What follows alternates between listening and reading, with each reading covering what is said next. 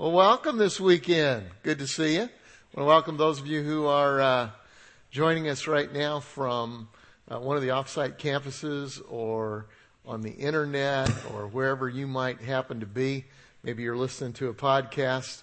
I'm glad that you're along also. Love this time of the year. I've said it before. It's my favorite time of the year. Uh, everybody's busy. You guys busy enough? You know, you got parties, you got shopping. Glad you came to church. That's awesome. It's busy, but it's a good busy. You know, it's kind of like anticipation of uh, just a neat thing. The entire world stops for uh, just a little while in December and focuses on the love of God. And I love that. Love the music. Speaking of the music, did you hear the one about a liquor store owner, a Jewish composer, and a Unitarian minister who walked into a bar one day and wrote one of the most popular Christmas carols ever? Did you hear that one? Neither did I. It wasn't a bar. Okay. And they weren't all together, but they did write a Christmas carol and it happened to be the most popular one that, uh, Seacoast kind of voted on the carols that we're going to use during this series. And this one was number one, and it's one of the most popular ones uh, in everybody's mind. But let me tell you the story, kind of the story behind how it was written. Uh, just before leaving for a business trip to Paris in December of 1847, a wine merchant in a small, obscure village in the south of France was asked by his parish priest to write a Christmas poem that was to be used in their uh, Christmas Eve Mass that year. Um, when he wasn't uh, selling liquor at his store, he was kind of a part-time poet. And so he told the priest that, yeah, I'd, I'd kind of like to take a swing at that. And so uh, he got into a carriage and he began the trip to Paris, which was 425 miles. About halfway there, he got the inspiration to write the poem that he later titled Minuit Chrétiens. When he arrived in Paris, he was so excited about the poem. He, he thought, this really is profound. That he looked up uh, a composer who would write some music to it. And uh, uh, it was a friend of a friend, and it actually was a very popular composer of the time. And so the composer sat down and he wrote the, wrote the music. And three weeks later, the song was first sung at the midnight mass on Christmas Eve in 1847 at the little church in his hometown. Was beautiful. Right away, the people loved the song. It kind of, kind of went viral back in the day before the internet, and people were singing it all over France. And pretty soon, the leaders started to see something they didn't like, and so the church leaders in France actually ultimately banned the song. Not because of the beauty of the song or even the purity of its lyrics, but it was because of the reputation of the lyricist and the composer. See, Placide Cappeau, who was the writer, not only owned a liquor store, but he didn't even go to church much.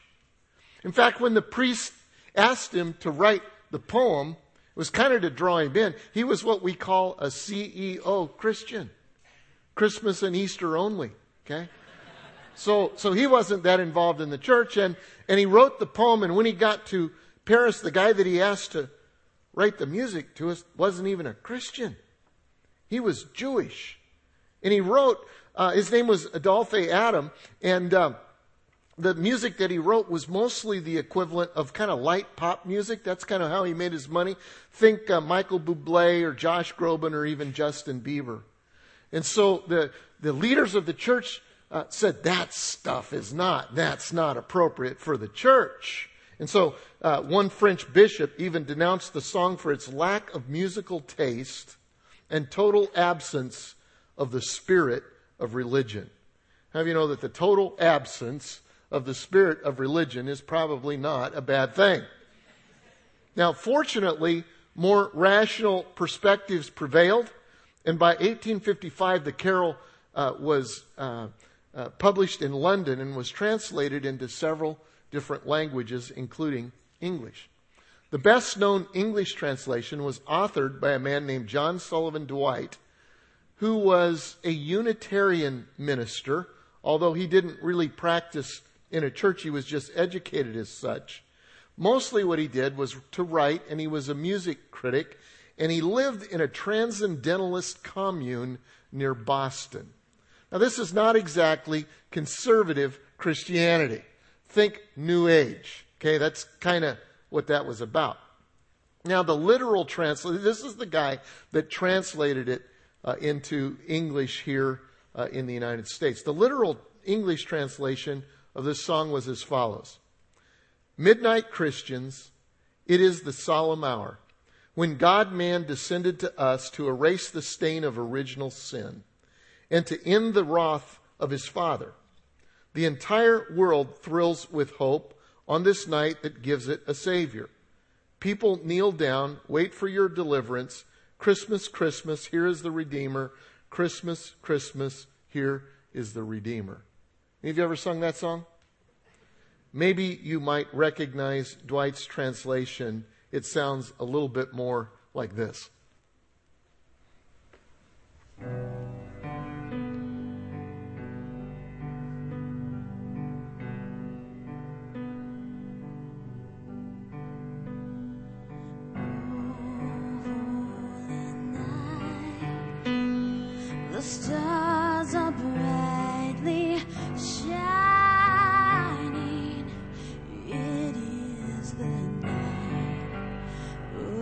dear.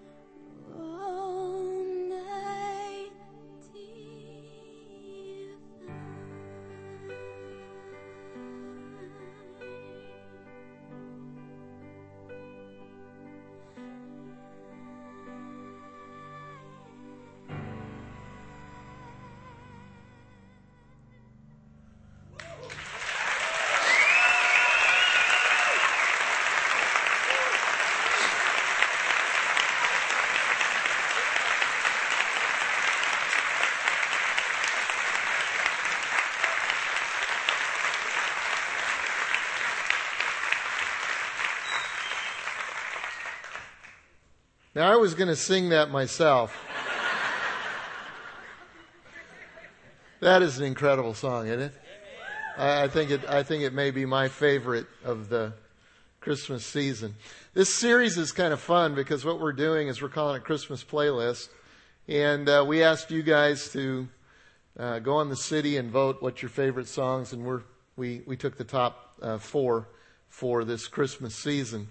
And uh, we're kind of going behind the story, how the songs were written, and what we can learn about God, about the character of God, and maybe some new things about the Christmas season. And so uh, this weekend, I want to talk about what we can learn about God from O Holy Night. I've picked about three things that I thought uh, could be lessons uh, for all of us uh, here in how God works among us. The first thing is this as we think about O Holy Night, God often chooses unlikely people to accomplish his will. Would you agree with that? Okay, so, so let me ask you a question. So, so if you're God and you want a song written that will be sung by millions of Christians to tell your story, who do you choose? Okay? I, I, I don't know if you heard in that song, but in the first verse is probably um, the most incredible view of Christ's birth from like a heavenly perspective. You know, the, the birth that brought a new and glorious morn to everyone. And in the first verse, the, the author writes j- just this spectacular view of God coming to earth. And so, and so God's choosing somebody to write arguably maybe the most sung song of the Christmas season. So, so who do you choose? A liquor store owner who barely comes to church and a Jewish composer who doesn't even believe the story? That's who you choose, right? Well, that's about right with God. God often chooses unlikely people to accomplish His will. We, we, we don't have to look any further than the Christmas story. See, when God was looking for people to be the earth parents of His Son, to be the caretakers of the God of the universe, the one who would redeem man. Who does he choose? An unmarried couple. And she's 14 years old and doesn't, you know, really have an understanding of life. And her uh, boyfriend, her fiance, is this common laborer, and he's struggling with all kinds of things uh, with, with this whole story and with what's going on. They live in a small village in the Middle East. Is that who you would choose? God often chooses unlikely people to accomplish his will. So, so let's go further with Jesus' story, okay?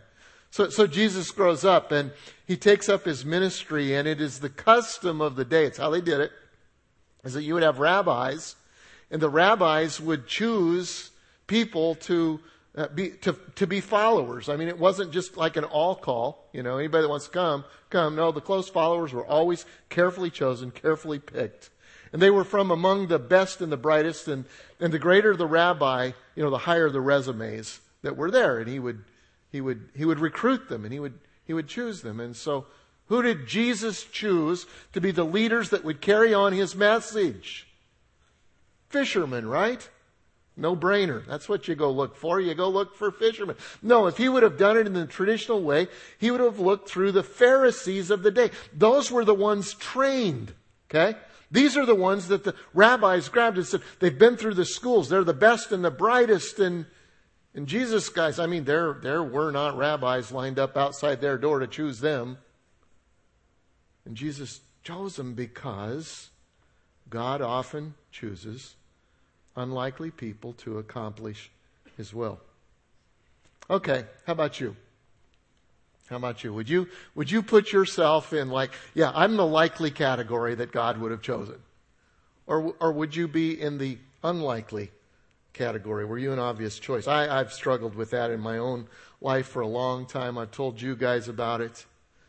You know, I lead in this great church, and I love Seacoast Church. I love being your pastor. But every once in a while, I wake up and I go, you know, the leader of a of a church like this ought to have a doctorate de- degree in theology, and I don't. A leader of a church like this should probably be an extrovert, and I'm not exactly the life of the party.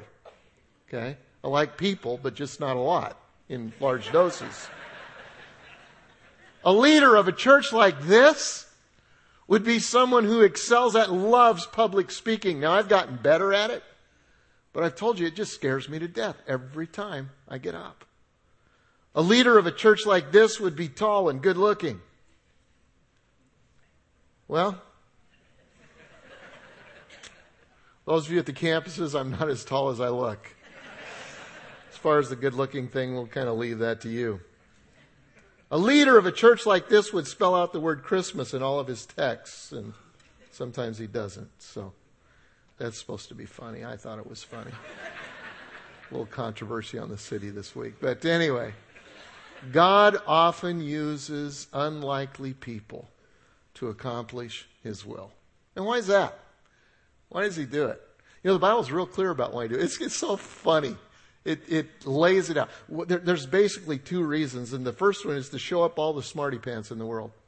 Okay? That's why he does it. You don't believe me? Look at the scripture on your outline verse. 1 Corinthians chapter 1 and verse 26 says this. Remember, dear brothers and sisters. Now, here's what he's doing. He's talking to the church, Corinthian church, and if he was here today, he would say, listen, seacoasters, brothers and sisters, I want to listen to you. I want to tell you something about yourself. Look what he says. Few of you were wise in the world's eyes, or powerful, or wealthy when God called you. Instead, God deliberately, circle the word, word deliberately, will you do that? God deliberately chose things the world considers foolish. Guess what those things are? That would be you. Okay? That would be you. It says God deliberately chose things that were foolish in order to shame those, these are the smarty pants, who think they are wise. And he chose those who are powerless to shame those who are powerful. It's like God is saying this. You think you're smart? Watch this. I'm going to take the least likely people that you would choose on earth and I'm going to make them parents to my son. And then I'm going to have him grow up and choose people you wouldn't choose to change the world. And then I'm going to have him die on a cross in apparent defeat, and I'm going to turn that defeat into the greatest victory that the world has ever known. And one more thing. I'm going to choose a liquor store owner and a non-Christian to write a song about how the whole thing started. Top that if you can. So God chooses unlikely people to show up those who think they're wise. And here's the second thing. This is so good. He chooses unlikely people to make sure that when something good happens, that the wrong one doesn't get the credit. The next verse, in verse 28, says this God chose things despised by the world, things counted as nothing at all, and He used them to bring to nothing what the world considers important so that no one can ever boast in the presence of God. It's genius. When God takes people that nobody else believes in and He does things through them, uses them to do things that no one else could do. When he does the impossible through ordinary people, like the people in this story, like the people in this room, like the people wherever you, you are, when God uses ordinary people to do extraordinary things, then nobody can boast about it. Because you say, I, I couldn't do that on my own. I, there's no, have you, have you ever had that experience in your life? When you did something, said something, something happened and you went, you know, I just got to tell you, there's no way I could have done that. That's where life gets exciting. And God does it. And He says, you know what? The reason is, is because, is because I, I want, I want the glory. God deserves the glory. See, He gives all of us gifts, but they're His gifts. And when we do something right, God gets the glory. Now, God uses unusual people to accomplish the will of God. But here's the truth. We all know that, um, that every unusual person does not accomplish the will of God. You know what I'm saying? Do you know anybody who's unusual that doesn't accomplish the will of God? Sure, why not? The Bible says there are many are called, many are called, few are chosen. So as I, so as I was thinking about that in this story, why, why is it that some people who are just normal, everyday people, um, God works in them and we see God doing like the extraordinary, and other people, nothing really ever happens. Or maybe they have the same opportunities. See two people having the same opportunities. One excels and the other doesn't. Even in this story. What is the common denominator? It could be a number of things, but here, here's what I thought.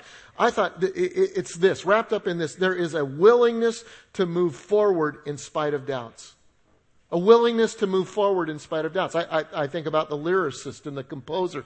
Uh, probably, probably, uh, when the priest came to the lyricist and said, I'd like you to write a poem that we're going to sing together at our Christmas Eve service, he probably, if he's anything like me, would have said, uh, Why me?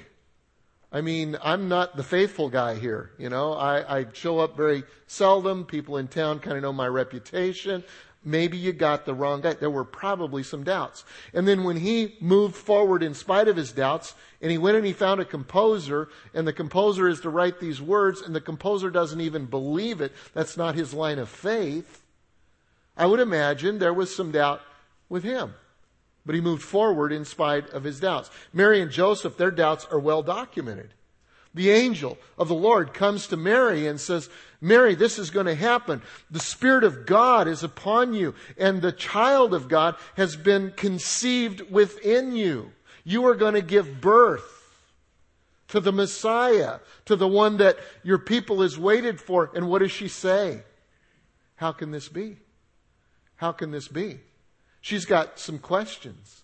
And uh, uh, with a good spirit and a good attitude, but she has questions. And then, and then the angel comes to Joseph and says, when Joseph is struggling with this whole deal, I mean, should I put her away or what? No, go through with this.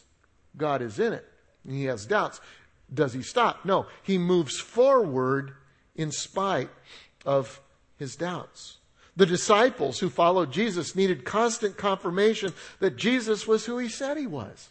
I mean, they'd see little flashes of, wow, he'd heal somebody. He's the Messiah. Maybe he's the one, or maybe he's not. I don't know. I'm not sure. And uh, constant confirmation and encouragement along those lines. But they didn't stop. There were probably some who did. We know that there were who quit following Jesus, but they moved ahead in spite of their doubts. So what about you? What about you? Is there something that God seems to be calling you to, but doubts are keeping you from moving ahead? Is there? Let me just meddle there just for a minute. It may be this whole thing of, of uh, kind of putting, putting everything to the middle of the table and going all in for God. Becoming a, an all in Christ follower. Uh, maybe, um, maybe you've never done that before. Maybe, maybe you're here uh, this weekend, uh, and maybe a friend invited you. It might be your first time, or it could be, you know, you, have been coming for a, a, little while, or maybe you've been coming for a while. Maybe it's your spouse that kind of is is further into this deal, and, and you're kind of along, and you're supportive, but you're not really there. You hear people talking about a relationship with God, and you really don't sense that or feel that in your own life. And uh, what you don't know is that God has drawn you in this place, and God has sprinkled all kinds of circumstances in your life to, to draw you to Him because He loves you and He cares about you and He's initiating this. But you've got to go, you know, I'm going to go all in. But you've got doubts. There's some parts of the God story that you don't understand. You don't understand why some circumstances have happened in your life, or you don't, you don't understand certain parts of the Bible, or, or how God, how could God act in that particular way, even in the world today, if He's a good God, and you've got all of these things going through your mind, and, and, and God wants to take you, who is ordinary, and He wants to work the extraordinary through you, but you are, you're hesitant to go all in because of some doubts. Or, or it could be that you're, you know, you're a Christ follower and, and you would say, you know, yeah, I, you know, I mean, I have ups and downs and stuff, but I've put it all in. But maybe it's taken the next step for you in whatever the ministry that God's called you to. God's called us all to ministry, you know. Maybe it's the next step of leadership, or you know, maybe it's leading something with your family, or maybe it's to step up and lead a missional community or a small group of people who are you know, going to move together, or maybe it's leading something at work. I, I don't know what it is. But God's dealing with you in some area, but you've got doubts, and it might be doubts about yourself, your abilities. It might be doubts about God, but it's blocking you and it's stopping you from allowing the extraordinary God to move through an ordinary person like you. Maybe you feel like you're unworthy to do that. There are so many people around you that are better suited. Why doesn't God you call them to step up into a leadership role? Or maybe it's surrendering your dreams to Him, your future. Maybe it's your finances. You know, we talked about that for a whole series and something tugged and pulled at you, but you have doubts. You have doubts and it, and, and some fears and, and it just keeps you from going all in and just surrendering everything to God. Well, here's what I know. Here's what I know. You're probably an unlikely candidate for God to use. But if you will move ahead in spite of your doubts, God will begin to do the miraculous through you. Because that's kind of the second lesson that I wanted to learn from this is that you can't tell the Christmas story without including a miracle. You just can't tell the Christmas story without including a miracle. Christianity isn't Christianity without the miraculous. I mean, it begins with a virgin birth. I mean, there's nothing more miraculous than that. A virgin birth. It's a miracle.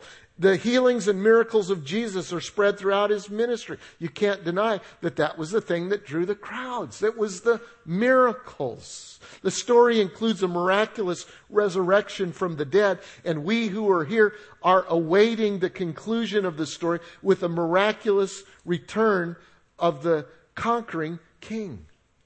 You just can't tell the Christmas story without including a miracle. Here's what's interesting. You probably didn't know this. A few years after this song was written, the song itself would be seen as sort of a, a miracle. On Christmas Eve in 1906, a 33 year old professor named Reginald Fessenden did something that most of the world thought was impossible. He was uh, using a new type of generator and the professor who had worked earlier with Thomas Edison spoke into a microphone on Christmas Eve, 1906, and for the first time in history, a man's voice was broadcast over the airwaves. It shocked operators in ships and wireless uh, operators at newspaper offices all across America. In fact, they jumped up in, ama- in, in, amazement. The story goes that someone went and got people who were in the place where they were, come listen to this. It was, it was miraculous because they were used to hearing coded beeps, you know, uh, Morse code kind of, kind of things, and they'd take it down. And for the first time in history, all of a sudden, they hear a clear, deep voice speaking these words. And it came to pass in those days that there went out a decree from Caesar Augustus that all the world should be taxed. And Joseph also went up to Galilee out of the city of Nazareth into Judea unto the city of David, which is called Bethlehem. And then he went on to read the entire chapter from Luke. He had no idea the uproar that he was causing. He's in this little room doing an experiment, speaking into a microphone, but when the prophet, that people everywhere were rushing to their wireless units to hear what many thought was a Christmas miracle. Some thought they were hearing the voice of an angel, a man's voice reading the Christmas story for the first time on Christmas Eve. And then when the professor was done reading, he picked up his violin and he played a beautiful Christmas melody. On Christmas Eve, 2006, O Holy Night, became the first song ever played on the radio. First song ever played on the radio. And from that moment on, people everywhere would have a new way of listening to music. You just can't tell the Christmas story without including a miracle. Okay, so let me ask you this. How open are you to the miraculous this Christmas? Personally, personally. How open are you? Now, what, what is a miracle? Let's define that. Just in the most simple way, a miracle is when heaven intersects with earth. When, when, when, when God intersects, when, when God does something that intersects with our daily life, something's changed, that's a miracle. When God interrupts the ordinary with the extraordinary. Miracles can take on many forms. God can interrupt an ordinary life and give extraordinary new life. And that's happened to most of us here. We, we were going in one direction. You remember? You were, you were walking, you were kind of doing your own thing, going your own direction, um, often aimless. Sometimes we were troubled, and God intervened. There was a crisis, or there was a difficult time a lot of times, or, or maybe there was just kind of this epiphany, this revelation, and that we needed God, and, and our lives were changed, and a relationship to the God of the universe transformed us. In fact, the second verse of the song talks about that miracle. It says, The King of Kings lay thus in a lowly manger in all of our trials, born to be our friend. And, that, and that's what God did. He, he was born so that God would become man, that he would become our friend. God can interrupt our ordinary life unexpectedly with the extraordinary. You ever had a miracle like that? Have you ever had a check in the mail that you just, it was like, whoa, I, wasn't expecting that. After the series that we just did on finances, many of you decided to honor God and to test Him in generosity. And I have heard so many stories. It, it's so, so fun to be me right now. It really is. To hear the stories. You know, people go, this happened here. I mean, unexpectedly, you know, we got a check and we gave and got a check and it was just, just incredible. Not that that happens all the time, but God does that. One story from our Manning campus. Uh, you guys kind of know the story from Manning, but uh, the pastor at Manning is, he's a little bit crazy. I'm just going to be honest with you. He, he, he, he uh, is a guy that trusts God. And so during that series, they decided that they were going to give their entire offering, the entire offering uh, that week. He told the church, we're going to give the entire offering away. We're going to give it to the community. Everything that comes on in, we're just going to, and they have a budget that they have to meet and all this kind of thing, but we're just going to give the whole thing away. And wouldn't you know it, it was the second biggest offering of the year, which tested his resolve just a little bit as they were counting. God, do we really want to give this away? And so they went ahead and they gave it away. Two late days later, someone gave the church a house. Can you imagine that? And then the next Sunday, they had the largest offering ever in the church. In fact, it was two months worth of tithes that they would normally get. They were just buzzing about that whole thing. Just a, a miracle. A miracle. You know, or, or maybe it's an unexpected phone call that you get. Or, or maybe it's a, a, a, kind of a chill bump inducing moment, you know, when, uh, when you see a sunrise or a sunset or whatever, and, and it's just a God, it's a, it's a God moment. Now, you can try to explain those things away in a rational way, but why would you want to do that? Why not just include God in Christmas? Why not assume that God can interrupt our ordinary life? in an extraordinary way. And you know what's exciting is when he does it, our life with an extraordinary gift for someone else. That's when it gets fun. I mean, to, for God to inv- invade our lives for, you know, to, to do something incredible in us, that's good. But when it's, He does it through us to someone else, you can be minding your own business. This happens to me. And you get a hunch from God. I want you to do something. I, I want you to go encourage that guy over there. I want you to, I want you to uh, write a, write an email to somebody who hadn't written one in a long time. I want you to send a text and just encourage someone. Or when he says, I want you to give something away. Have you ever had that happen? I, have told you guys this story before and I won't belabor it, but it, this was just before Easter one time. Debbie and I were really, really poor. I mean, we were, we were broke, broke, broke, broke, broke. Anybody relate to that? Anybody there?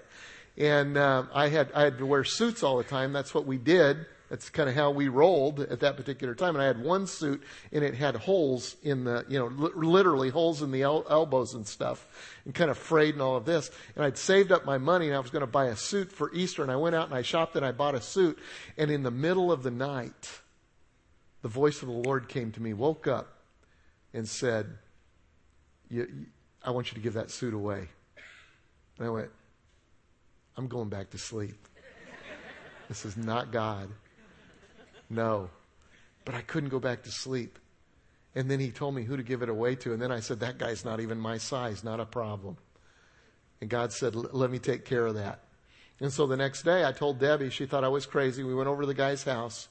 I said, why don't you try this on? He thought I was crazy. He came out and he wore this, had the suit on and it was a perfect fit. And in that, I will never forget that moment. That was like, God, you have used me to be a miracle in this guy's life. And I wore my ratty old suit for Easter. I'd love to tell you somebody gave me a new suit and all that, but it didn't happen that time. I had to save up for another one. But it didn't matter because God used me to do the miraculous in somebody else's life. Or, or maybe, maybe God says you're supposed to stop and pray for someone. And, uh, and maybe it's a, a, somebody in your family or maybe it's somebody that you know and in your small group, maybe somebody says, you know, I've got this issue and, and you say, would you mind if you just get faith to pray for healing? Could, could I, could, could I just pray for you? And uh, you, you know what those things are called? Those little miracles. You can explain them away, but why would you want to? Those are invitations to participate in a miracle. And the Bible refers to those types of miracles as spiritual gifts. In fact, in 1 Corinthians 12 and verse 7, it says, A spiritual gift is given to each of us as a means of helping the entire church.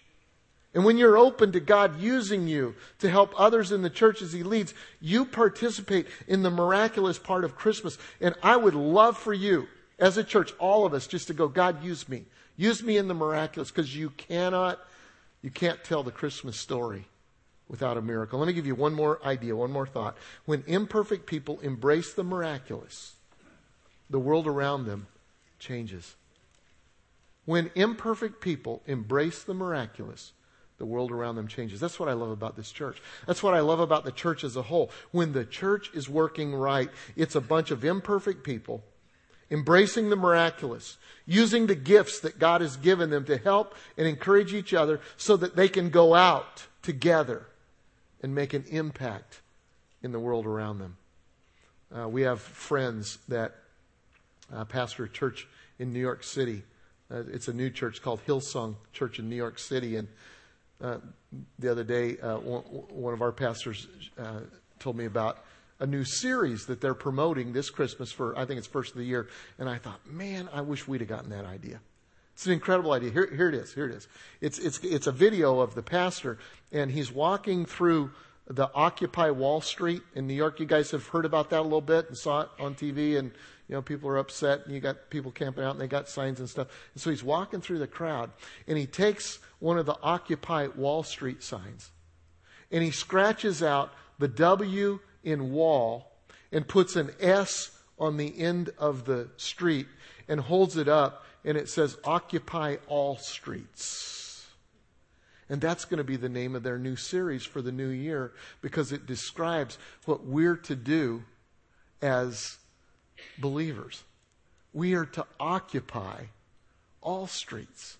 We are to be a, a, a, picture of and a demonstration of God's love and God's grace to people everywhere. When imperfect people embrace the miraculous, the world around them changes. And the, the song alludes to that in the third verse. It says, Truly he taught us to love one another. His law is love, his gospel is peace.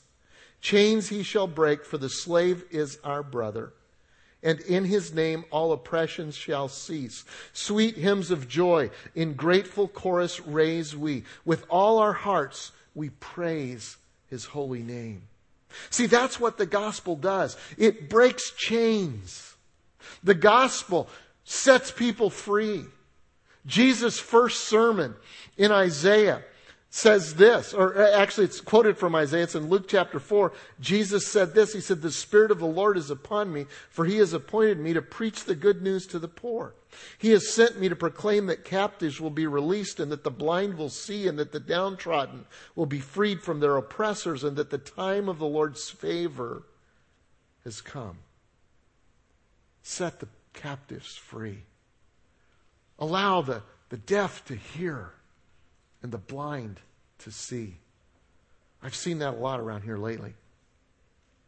It's a group of women who build each other up by embracing the miraculous. They use their spiritual gifts to encourage one another and to, and to make each other whole. And then they look around for women like them who may be spiritually blind or feel trapped by their circumstances. And, and then they invite them to, to parties and, and, you know, it, not just parties with kind of their own, own little group, but they're looking around to, to, to see people who maybe God wants to bring in. I heard about uh, one group of ladies who have little crumb crunchers, you know, and, and they, they get them together uh, to have play dates. And they used to just have play dates with just, you know, ladies in the church and people who believe like them. And then they decided, you know, maybe we ought to go outside of that allow God to use us to change the world. Now they have play dates with a purpose where they are looking for people who, you know, maybe are spiritually blind or feel trapped by their circumstances, or sometimes they have game nights in their home, homes hoping that their lives will be changed and chains will be broken. It's a group of guys who build each other up by embracing the miraculous. And then they look around for men like themselves who may be downtrodden by the economy. Do you know anybody like that? And they invite them to coffee or golf or poker nights. I don't know if you should have poker nights, but they do it. And God uses it. Or just to hang out, hoping that their lives will be changed and chains will be broken. It's a group of men and women that I heard about this week. Wasn't in this church, it's going to happen in this church, it's in another church. Who build each other up by embracing the miraculous, you know? They use their spiritual gifts to build each other up, and then they go out. Because their hearts are broken by women who are, tra- who, who are trapped in sexual slavery. And so they go to strip clubs. The guys don't go to the clubs. The guys stay outside of the clubs. And the women go into the clubs and they, and, and they just love on the girls that are in there. And listen what's happened. The guys are out there for security. Listen to what happens. They've, they've drawn 50 women out of those clubs and into the care of the church. Because people have embraced the miraculous. And rather than shaking a finger at those who are trapped, they go in and they love them. It's a small group of people who build each other up by embracing the miraculous, and then they go out and across the bridge or to another school district or to adopt a block or to mentor a child, hoping that lives will be changed and chains will be broken. It's a small group of people who recognize their brokenness, who embrace the miraculous, who, who uh, look around for others like themselves who are trapped in addiction of alcohol and drugs, and they invite them to CR or small groups that care for their souls, hoping that lives will change and chains will be broken. I could go on and on and on. I love this stuff. I see it a lot, but I want to see it more.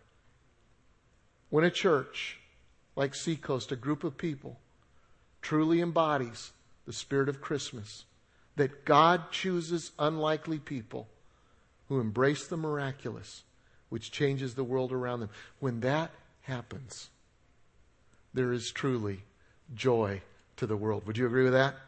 And that's next week's sermon, so I'll quit. Will you join me in this quest? Will you be one of the imperfect people who say yes to God in spite of your doubts?